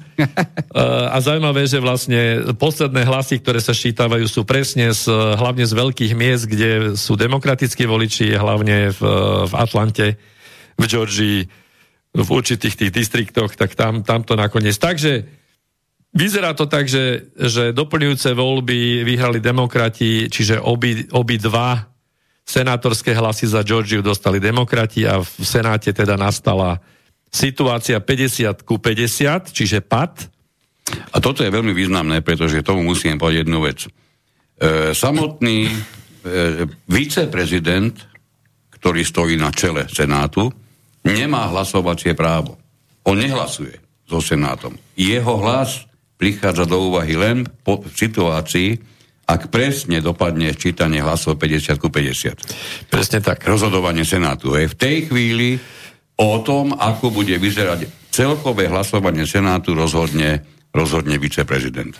Tak, čiže si povedzme, že keby, že keby boli voľby potvrdené takto, aby sa nenapadli tie, tie problémové výsledky v týchto siedmých štátoch, včítanie týchto problémov, teraz týchto doplňovacích volieb, tak by to skončilo ako prezident Biden, viceprezidentka Kamala Harris, Zároveň by ona bola aj predsedajúca Senátu, ktorý by bol 50 na 50. To znamená, že by mali týmto pádom jej hlasom väčšinu e, a ovládali by demokrati aj Senát a tým pádom, že ovládajú tesnou väčšinou aj dolnú snemovňu, čiže snemovňu reprezentantov cez Nancy Pelosi, tak by vlastne ovládli v histórii nebývalým spôsobom všetky tieto základné uh, posty v Spojených štátoch. Okrem samozrejme uh, súdnej moci, ktorá je, je nezávislá, k tej si ešte vlastne povieme. Tak ešte, toto... ešte jedna veľmi mm, dôležitá vec mi zatiaľ chýba. Pozre, povedať si, že čo vlastne má všetko vo svojom portfóliu činnosti samotný Senát, lebo tak. toto je veľmi dôležité, aby sme aj tomuto... Kongres ako taký. Najprv, celý kongres. Najprv si povedzme Senát. E, ten má vyslovene úlohu odsúhlasovať medzinárodné zmluvy. Toto nie je úloha kongresu ako celku, toto má na starosti Senát. Ešte raz, Senát, v ktorom je každý štát Spojených štátov zastúpený dvomi senátormi. E, čiže medzinárodné zmluvy, ako keby to bolo chápané tak, že medzinárodná zmluva e, zavezuje každý jeden štát zo Spojených štátov rovnomerným, rovnakým spôsobom. Preto sú medzinárodné, medzinárodné zmluvy, ktoré síce uzatvára prezident, ale, sú, ale tam do pôsobnosti Senátu patrí to, že, sa, že tento Senát vyslovuje súhlas s týmito zmluvami. A dokonca je tam povinnosť prezidenta, že keď takúto zmluvu uzavrie, tak ju musí dať na schválenie Senátu. A tento Senát rozhoduje o schválení takéto medzinárodnej zmluvy dvoj tretinovou väčšinou. Tam nestačí polovičná väčšina. Alebo nadpolovičná väčšina. Iba. Hej. To sú tie, tie, tie, to vyvažovanie, hej? To je presne tak. Je tam jediná výnimka, kde pokiaľ prezident pozve zástupcov Senátu na rokovania o týchto obchodných zmluvách, tak v zrýchlenom konaní vlastne získava ich súhlas, keď Nedá boli pritom a, a môže schváliť takúto, takúto medzinárodnú zmluvu rýchlejšie. Čo ešte ďalej má za úlohu Senát? No, e, možno, že by mali začať od toho, čo všetko má za úlohu, alebo čo, čo všetko vlastne môže hm? prezident, ale dobre. E, asi ste neraz počuli, že prezident nominoval toho a toho človeka tam a tam. Hej?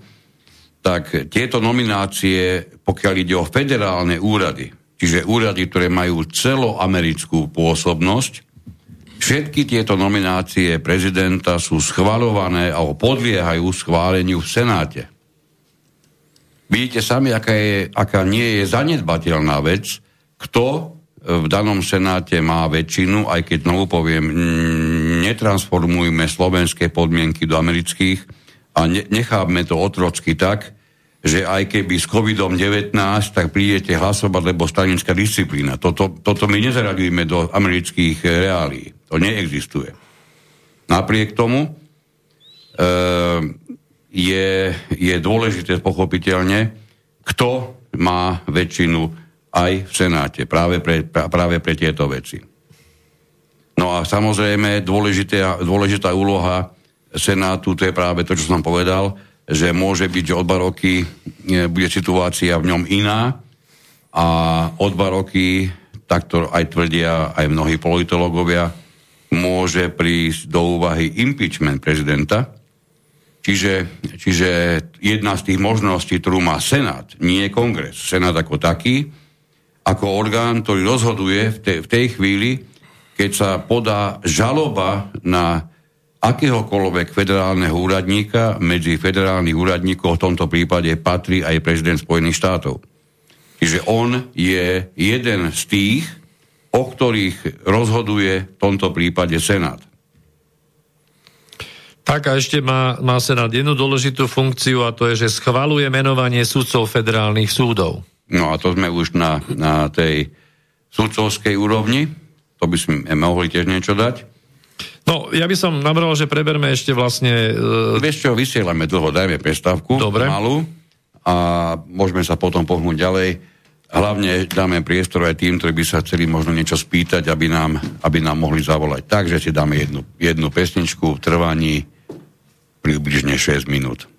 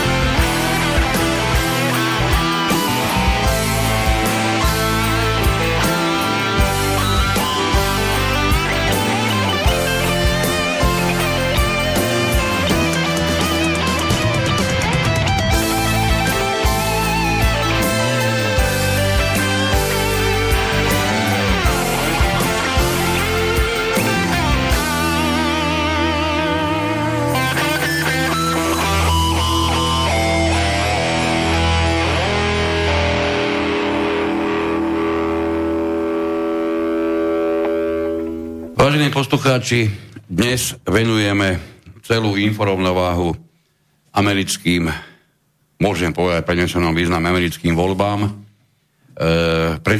prezidentským voľbám s tým, že sa pokúšame čo najdôstojnejšie vysvetliť celé to pozadie, e, z čoho vychádza, aby sme výrazne lepšie mohli chápať, čo je to Senát, čo je to Kongres, čo je to snemovňa reprezentantov, o ktorých sme hovorili dosť málo ešte o nej hovoriť budeme určite, a aby sme tak trošku aspoň, aspoň načali to, e, kto a s akými právomocami disponuje. E, ak by ste nám náhodou chceli zavolať a niečo sa prípadne možno spýtať, kľudne môžete na číslo 0951 485 385 alebo možno ešte lepšie napísať nám na studio zavináč slobodnyvysielač.sk Takže poďme sa pozrieť na, na, teda, na druhú komoru kongresu, na tzv. snemovňu reprezentantov, keďže sme si o Senáte už niečo povedali.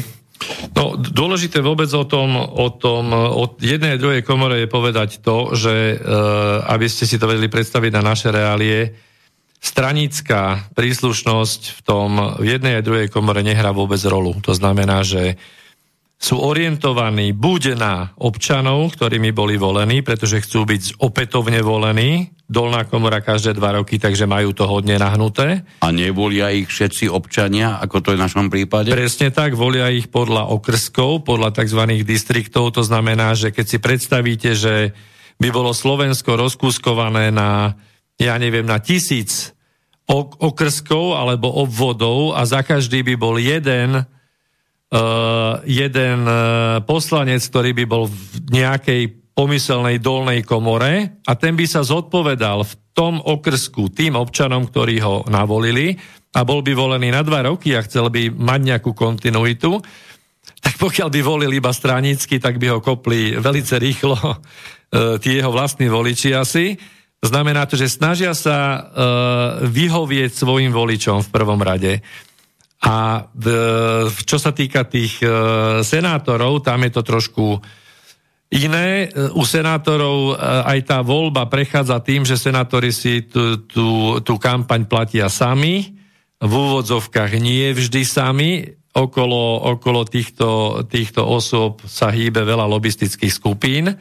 Čiže tam sa prejavuje ani tak zase opäť v Senáte nie je to stranícke pozadie, ale to lobistické pozadie na presadenie e, rôznych záujmov, e, samozrejme aj legislatívnych, lebo je to legislatívna e, časť, teda kongres je v prvom rade navrhovateľ a schvalovateľ zákonov. Na rozdiel od treba Slovenska, keď si predstavíme, tak E, my máme síce parlament ako zákonodárny orgán, ale keď si to uvedomíte a na to, aby poslanci v našom parlamente, ktorých je 150, mohli vôbec dať návrh zákona, tak musí sa zísť a dať návrh spoločne aspoň minimálne 30 poslancov. Aký je, prosím vás, toto zákonodárny zbor pre Boha živého? U nás je zvyklosť, že zákony predkladá hlavne výkonná moc, čiže vláda. 90% zákonov predkladajú ministri hej, našej vlády, alebo teda rezorty. Čiže hlavné množstvo zákonodárnej práce u nás robí výkonná moc. Čo je toto, prosím vás, za delenie moci? Hej? Výkonná moc v Spojených štátoch, predstavená prezidentom, to si povieme za chvíľu, má určité možnosti, v každom prípade nie sú podložené ústavou, treba povedať. Ústava predpokladá, že jediný legislatívny orgán, čiže navrhovatelia zákonov, sú v kongrese, čiže horná a dolná komora a hlavne výbory. A výbory sú tam e, rôzne, sú tzv. dohadovacie výbory, ktoré, ktoré majú za úlohu aj komunikovať s administratívou ale sú tam výbory, aby som bol presný. Ešte hlavne je treba povedať, že pokiaľ sa týka zákonov, tak nimi sa zaoberajú najmä podvýbory, nie samotné výbory a vôbec už nie v takom, v takom, e, v takom habite, ako ich poznáme u nás. Áno, ale potom je tam ešte vlastne, e, sú, tam, sú tam výbory, konkrétne ten, ten hlavný je nazvaný ako nariadovací výbor, cez ktorý musí prejsť každý zákon na to, aby bol vlastne prejednaný. A prejednáva sa v tých podvýboroch, čiže sa tam prejednáva... celá je podvýbore. No. Na odbornej, naozaj odbornej úrovni, tak, tak. áno. A tieto, tieto podvýbory a výbory majú naozaj... E, mm, ako to vám povedať, e, sú, sú, po, považujú si ich všetci v rámci teda Senátu aj no, snemovne reprezentantov. nemáš čo hľadať. Presne tak. To znamená, že častokrát... Si bol fantastickým futbalistom asi 4 alebo 5 rokov, to ti nepomôže na to, aby si sa dostal do podvýboru rozhodujúceho e, vážnym spôsobom v určitej oblasti. zákona. Sa, samozrejme. Čiže potom sa v podstate tí hlasujúci nehlasujú na základe palcov, ale hlasujú na základe toho, že keďže ten daný, daný výbor alebo podvýbor naozaj má kredibilitu v danej oblasti, tak sa tí uh, poslanci, reprezentanti v snemovni alebo senátori prikláňajú teda k názoru tých výborov, hej? Takže je to tam úplne, úplne inak, ale treba si hlavne uvedomiť to, že legislatívny orgán podľa ústavy Spojených štátov je kongres, hej? Nie nie vláda, teda v tomto prípade prezident, aj keď povedz, povedz ty teraz, e, prezident určitým spôsobom má možnosť ovplyvňovať legislatívu. Ako? No nielen, že má, ale aj aktívne tak vykonáva dosť dlhú, už dosť dlhú dobu, pretože tu sa bavíme o tzv. skrytých právomociach prezidenta, ktoré postupne boli uplatňované a stále vo väčšom meradle sú uplatňované. Čiže ide o to, že E, prezident v zmysle ústavy nemá možnosť navrhovať zákony, ani priamo, ani nepriamo, avšak tá, dneš, tá dnešná bežná prax je asi taká, že to ste určite, určite ste zachytili, že prezident vystúpil v kongrese so správom o stave únie. To je veľmi častá záležitosť. On e, buď už e, počas tejto, tejto správy alebo iným spôsobom, ktorý, ktorý dorúči do kongresu, predkladá rôzne, nazvieme to posolstva. A tieto posolstva už dnes pravidla priamo os, obsahujú určité opatrenia, ktoré by sa dali popísať ako legislatívne. A súčasťou týchto opatrení veľmi často v poslednej dobe býva vlastne už návrh textu budúcich budúcich úprav uh, zákona alebo dokonca budúcich priamy, priamo ustanovení zákona, dokonca zákona ako celku. A je to, nie je to niečo, čo už dnes je pomerne bežná vec. Čiže keď si ešte pozrieme na toto, tak nám z toho vyjde naozaj tá postava prezidenta v úplne inej pozícii, ako ju poznáme v našich podmienkach. Jasné, tu dochádzame k tomu, že e, prejdime si teraz ešte súdnu a výkonnú moc všeobecne a potom poďme na tie e, brzdy a protiváhy, pretože medzi jednotlivými týmito tromi zložkami sú, myslím si, celkom, celkom jasne a dobre, dobre e, vymyslené protiváhy, ako môže jedna alebo druhá strana navzájom sa vetovať, alebo čo môže a čo nemôže si dovoliť. Hej, tam sú jasné pravidlá celkom logické. My a napriek tomu... určite predtým zhrnul samotného prezidenta, aké je vlastne jeho postavenie, nechaj toto máme, lebo zatiaľ mám pocit, sme to, sme to neobjasnili. Postavenie prezidenta, tak, tak, tak poďme na výkonnú moc. Čiže prezident je, tam je dôležité pochopiť, že je pre, vrcholný a najpodstatnejší predstaviteľ exekutívy, čiže exekutívnej moci a tých právomociach, ktoré, ktoré sú mu prizná, priznané samotnou ústavou Spojených štátov. Preto je tá ústava taká dôležitá. Je jasné, že prezident Spojených štátov je hlavou Spojených štátov, dokonca aj krkom by som povedal. A samotné, samozrejme popri reprezentatívnych funkciách, ktoré má zrejme asi každý jeden prezident, tak o, v prípade amerického prezidenta sa, každom, sa musíme baviť zároveň o vrchnom veliteľovi ozbrojených síl, ale toto poznáme aj v mnohých európskych e, štátov, toto nie je pre nás taká novinka. E, určite je, je rozdiel napríklad to, že aj on jediný má konečnú rozhodovaciu právomoc pri napríklad jadrových zbraniach, ktoré by sa niekde mali použiť. To ste možno zachytili aj v niektorých filmoch, tam to dosť, dosť, o, dosť farebne dokážu, dokážu samotní americkí tvorcovia e, vysvetľovať. No, dôležité je ešte pri prezidentovi e, povedať, že mm, ako, ako, som to dnes spomenul raz, že je prakticky ako keby jediný minister v takom prenesenom význame a zároveň je predseda vlády. E, je to tak preto, lebo on si svoj kabinet vytvára sám. Podľa vlastnej vôle. On si do kabinetu dosadí ľudí podľa toho, ako si ich sám vybral. Nikto mu do toho, do toho nevstupuje, len v prípade, keď týchto ľudí vymenováva, tak viac menej formálne sa vyžaduje súhlas Senátu, avšak, a to je dôležité vedieť, prípade odvolávania týchto ľudí stačí samotný prezident. Čiže s formálnym súhlasom Senátu, to sme sa bavili, to sú tí dvaja za každý jeden štát, čiže 100 senátorov, s formálnym súhlasom tohoto Senátu vymenuje prezident napríklad ministra obrany, napríklad, a bez akéhokoľvek ďalšieho schvalovania aj v útorok po obede o pol štvrtej tohoto, tohoto ministra, tak povediac, odvolá bez toho, aby sa musel za tento krok komukoľvek zodpovedať. Toto je podstatné, čo je treba chápať na týchto amerických podmienkach, lebo ste zrejme zachytili nie tak dávno niekoľko týchto, povedzme to, ministrov či figúr, na tej, tých dôležitých figúr na amerických zachodníci vymenil. Hlavne silových, áno. Tak, hlavne silových. No, čiže ešte by som dodal k tomu, že tie orgány, ktoré pomáhajú prezidentovi v tej exekutívnej alebo výkonnej činnosti, sú tri v zásade. Uh, jeden sa, ten prvý sa nazýva kabinet, čiže to je niečo ako, ako tá rada ministrov.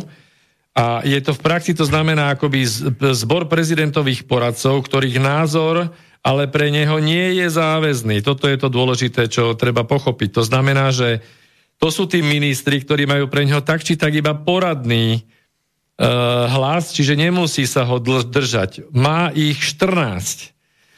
A ich výber je, ako si už ty povedal, iba na ňom a so súhlasom Senátu. Ďalší prepač, orgán, ktorý pre, má k dispozícii... Prepač, telefón sme dostali ano? nejaký, alebo telefonát. Dobrý, dobrý deň, páni. E, Juraj z Bratislavy pri telefóne. E, keď sa bavíte o tom prezidentovi, tak poslednej dobe e, tak tiež sa ukázovalo aj to, že bola, bola schváľovačka vojenského rozpočtu a boli s tým ťahanice, aj to by ste mohli spomenúť. A taktiež otázku, ako sa schváluje štátny rozpočet mm-hmm. štátov. Mm-hmm. Lebo to je tiež, tam je tiež vždy boj medzi prezidentom a uh, kongresom. Áno, tieto finančné záležitosti sú, to ste veľmi správne poukázali na to. To dôležité. Tie sú mimoriadne, mimoriadne dôležité. Počúvať. Skúsime ich rozobrať. Ak to nestihneme dnes, lebo vidím, že už nemáme veľa času, tak určite v nasledujúcom vysielaní ich zaradíme. Ďakujeme pekne Áno, a príjemný a potom, deň. potom aj tým našim reáliám. Tak, tak. Ďakujeme pekne. Príjemný deň prajeme. Do, Do počutia. No, budem Prepač, pokračovať. Pokračuj, ten, no. ten druhý, druhý úrad sa volá výkonný úrad prezidenta a to je vlastne určitým spôsobom byrokratický aparát, ktorý kontroluje prezident a zasahuje do jeho činnosti. Tu je napríklad úrad, e, tu sa nachádza v rámci tohto úrad pre riadenie a rozpočet, e, ústredná spravodajská služba a úrad personálneho konania.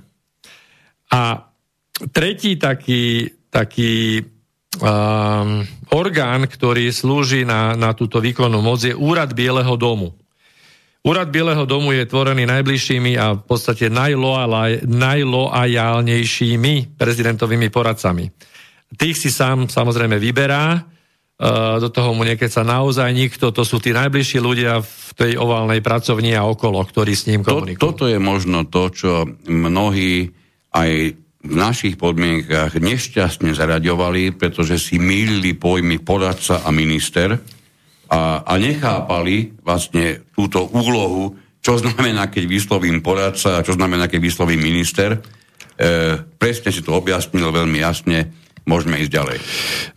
V súvislosti s týmto, ako ty si spomínal ešte, že, že má právo moc prezident kedykoľvek odvolať toho, nejakého toho svojho ministra, čiže toho člena kabinetu, tak uh, asi ste zachytili, že na uh, konci novembra bola tá výmena na úrovni ministra obrany. Esper bol odvolaný a odstúpil a ďalšie množstvo ľudí z tohto silového rezortu nastúpil tam, nastúpil tam, nastúpil tam Chris, Chris Miller, Christopher Miller, uh, v podstate človek, ktorý je tvrdý chlapík, ktorý bol v Národnom protiteroristickom stredisku, bol súčasťou Národnej bez, bezpečnostnej rady, príslušníkom zelených bariet, bol v Afganistane, v Iraku, takže veľmi tvrdý chlapík a na základe tohto ešte tam došlo k veľa zmenám v rámci tzv. orgánu, ktorý môžeme prirovnať niečo ako Bezpečnostná rada, rada Spojených štátov. Uh, v podstate je to uh, Defense Advisory Board, kde z tejto rady odvolal Henryho Kissingera, odvolal Medlin Albrightovú a mnohých ešte ďalších, takže, takže tváriť sa na to, že sa chystá len tak vzdať v rámci tohto prezidentského boja je asi, asi naivné, lebo tieto silové zložky, Pentagon a Uh, zmeny v tajných službách a na ministerstve obrany a v tomto poradnom zbore, ktoré zaznamenali sme v podstate v, na konci uh, novembra, niečo predznamenávajú. Dôležité je ešte povedať, že prezident má právomoci konkrétne, ktoré vykonáva iba samostatne a má také, ktoré vykonáva so súhlasom Senátu. Samostatne môže vykonávať a pôsobiť ako vrchný veliteľ ozbrojených síl, čiže je to aj z tohto pohľadu uh, mimoriadne silná pozícia. Ďalej samostatne príjma vyslancov a zástupcov cudzích štátov, čiže všetky e, zahraničné návštevy rieši prezident priamo, ako vieme vo valnej pracovni pred krbom. A ďalej môže udeliť milosť alebo amnestiu. Ďalej menuje všetkých Prepač, úradníkov... Tu sa, tu sa na chvíľku pristavím, lebo no. prídeme k niečomu, čo, mm, čo zase naráža na slovenskú scénu chceme či nechceme, pretože sme si tu niektorí, priznám sa, že ja nie, vymodlíkali zrušenie amnestii, uh-huh. takže nemôžeme sa na tom len tak e, cez to rýchlo prejsť. To, túto, toto právo udelovať milosť amnestiu prezident naozaj má, avšak pozor, musí ísť o prípady previnenia proti Spojeným štátom a tu je výnimka vlasti zrady. Nesmie, nesmie. Ísť, nesmie ísť o vlasti zradu. A ako vlastní zrada sa dá vyhodnotiť len vyvolanie vojny proti Spojeným štátom alebo spolčenie sa s nepriateľom Spojených štátov, alebo ak takémuto nepriateľovi, nepriateľovi je zo strany obvineného poskytovaná pomoc a podpora. E, a teraz, a toto je veľmi zaujímavé, z vlasti zrady nemôže byť obvinený nikto bez toho, aby jeho čin bol potvrdený dvomi svetkami. No a to máme problém tzv. Malerovej komisie, ktorá tak, sa pokúšala tak. a tak ďalej, zasahovanie, bla bla bla. A pokusy o impeachment, ktoré v podstate v histórii Spojených štátov v zásade neboli, neboli nikdy úspešné, boli vedené niekoľkokrát, boli proti Bushovi a proti Clintonovi a jedenkrát proti ak ma pamäť neklame, proti Nixonovi v rámci aféry Watergate, uh, kde ale on odstúpil skôr, ako by vlastne bol za vlasti zradu súdený a dostal potom milosť. No a... Tu sme ale hovorili, impeachment sa ne, ne, neviaže iba na prezidenta, musíme pochopiť, že ten sa viaže na akéhokoľvek federálneho úradníka. Úradníka, presne tak. A aj federálnych úradníkov všetkých menuje samostatne prezident, či to je mimoriadne silná záležitosť.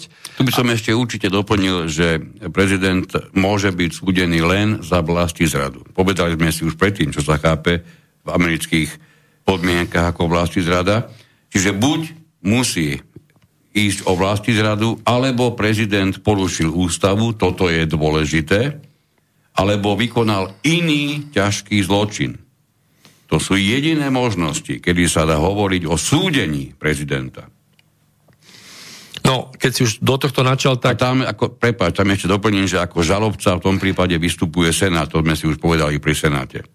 Áno, to je zaujímavé, že vlastne... Prepáč, nie. E, pardon, žalujúcim je snemovňa reprezentantov a o tej samotnej žalobe, v prípade, keď sa súdi prezident, rozhoduje Senát. Senát, čiže nerozhoduje, presne. to je zaujímavé, nerozhoduje súd, ale rozhoduje Senát, a. Ta, ale tak, že, že jeho predsedajúcim je na, predseda Najvyššieho predseda súdu. Najvyššieho v tomto. V tomto prípade nie je viceprezident. No, čiže je zaujímavé, že, že Senát, čiže Horná komora má tri možnosti, kde zasadanie môže viesť buď sudca Najvyššieho súdu v prípade e, vlasti zrady, alebo ho môže viesť viceprezident, alebo ho môže viesť e, v jeho neprítomnosti e, zvolený zástupca Senátu z, zo silnejšej frakcie Senátu samotného. No a aby som dokončil ešte teda prezidentové e, právomoci, tie, ktoré som hovoril, čo môžu vykonávať samostatne, sme prešli a ešte sú také, ktoré môže vykonávať so súhlasom Senátu a to je menovanie vyslancov, vysokých funkcionárov štátu a sudcov Najvyššieho súdu a ešte uzatváranie medzinárodných zmluv, to sme už hovorili. no a potom je tam ešte úloha viceprezidenta, ktorý je vždy ako taká, taká dvojička a taký dohľad vykonáva pri všetkých rečiach prezidenta vlastne v, v, stojaci. A, čiže, čiže v tomto americkom ústavnom systéme je táto dvojfunkcia a viceprezident v podstate má tiež veľmi silné právomoci, dá sa povedať, pretože a, ako vidíme teraz, dnes viceprezident môže rozhodnúť aj o tom, kto bude a nebude prezidentom. Ale... A to je preto, lebo tá situácia je tak vyšpecifikovaná. Je, je, je tak vyšpecifikovaná, vyšpicovaná, áno. Tak. A ešte to, že, že viceprezident v podstate v prípade nedokončenia e, volebného obdobia prezidenta, či už odstúpeného zo zdravotných dôvodov, alebo v histórii bolo aj úmrtie, tak viceprezident e, zastupuje do konca funkčného obdobia volebného e, prezidenta, čiže ide na jeho pozíciu. No z tých posledných zrejme najznámejšie bude postavenie viceprezidenta po atentáte na Kennedyho ešte na začiatku 60. rokov, Áno. Kedy, kedy Don Johnston nastupoval, nastupoval ako viceprezident a, a je dosť jednoznačné, že práve už v roku 67 sa ďalším dodatkom k ústave spresnilo postavenie viceprezidenta, ktoré dovtedy nebolo tak jasne špecifikované a muselo nastať až použitie viceprezidenta po smrti Kennedyho, aby sa to dostalo aj do, aj do ústavy. Dovtedy to nebolo ja, jasne špecifikované. Áno, a treba povedať, že, že takýto viceprezident, ktorý sa stal na nejaký čas prezidentom, môže sa uchádzať o prezidentský post len už na jedno funkčné obdobie, lebo toto načaté volebné obdobie sa počíta za to prvé a môže už iba druhé. Uh, treba povedať, že Biden konkrétne bol viceprezidentom v administratíve Obamu. Hej? Tak. Takže, takže on teraz... Uh, ale jeho sa to netýka, lebo nebol, nezas, nezastupoval prezidenta. Nezastupovalo. Tu prišla jedna zaujímavosť tejto súvislosti, keď je, sa, keď sa dostal Bush mladší na operáciu, tak um, niekoľko desiatok dní ho zastupoval viceprezident vo výkone funkcie prezidenta vtedy. Dobre, e, určite by sme ale jednu vec ešte potrebujeme počerknúť. E, či, keď sa budeme baviť či o poradcoch alebo o ministroch, je úplne jedno, aké slovo použijeme, pretože vieme, že v amerických podmienkach je to vlastne úplne to isté. Títo sa v žiadnom prípade nezodpovedajú žiadnemu parlamentu, ako to poznáme u nás. Oni vyslovene podliehajú v úvodzovkách poviem milosti a nemilosti, nemilosti prezidenta. Nič viac a nič menej. A ani prezident nepodlieha kontrole Presne tak. kongresu. To, to, sú, to sú tie veci, ktoré je, treba naozaj vážne prehodnocovať, lebo znovu s najväčším nepochopením týchto amerických podmienok sa stretneme vtedy, keď, ich, e, keď naše, ktoré tu poznáme, to sme možno, že sa s nimi do, niektorí dopodrobne oboznámili, tak chceme vlastne preniesť na americkú pôdu.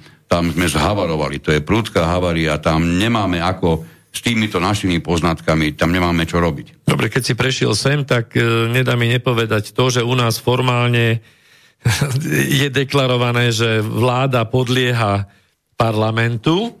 Na druhej strane vidíte, keďže jednotlivé strany, ktoré dovedú poslancov do toho parlamentu, ktorý potom by mal kontrolovať tú vládu, ktorej premiérom je pred, zväčša predseda najsilnejšej strany, ktorých má všetkých za, zaháčkovaných cez nejaké e, politické zmluvy stranícke na, na, na stranickú poslušnosť. Môžem to povedať výrazne výstižnejšie? Tak to povedz. Úplne štandardná finančná motivácia hraje číslo 1 a nemusíme klamať nikoho. Čiže de facto parlament, ako vidíme, absolútne vládu nekontroluje. Vláda si u nás momentálne, ako vidíte, robí, čo chce. A dokonca parlament z hľadiska zásahu do ústavy a k právomociam ústavného súdu si robí, čo chce. To je náš dnešný stav. Dnešný stav umožnený práve tou našou nešťastnou ústavou, ktorá je taká, aká je a samozrejme ďalšími právnymi aktami, ktoré by sa možno že lepšie nazvali paakty, aby vystihli podstatu svojho, svojho, svojho jadra, pretože dúfam si stále povedať, ak môže nastať situácia, s ktorou sa žiaľ Bohu tvárov tvár potýkame dnes na Slovensku, tak si v žiadnom prípade nemôžeme hovoriť, že táto situácia je normálna alebo nedaj Boh vopred želateľná, prípadne sa, že sa s ňou naozaj reálne počítalo. Napriek tomu vidíte, stala sa. A to si ešte môžeme kľudne tomu pridať, že keď sa dnešní, nazvime kľudne moci páni, rozhodnú, že predlžia obdobie o 25 rokov, tak si to príjmu a nikto to nebude s tým prakticky môcť urobiť vôbec nič.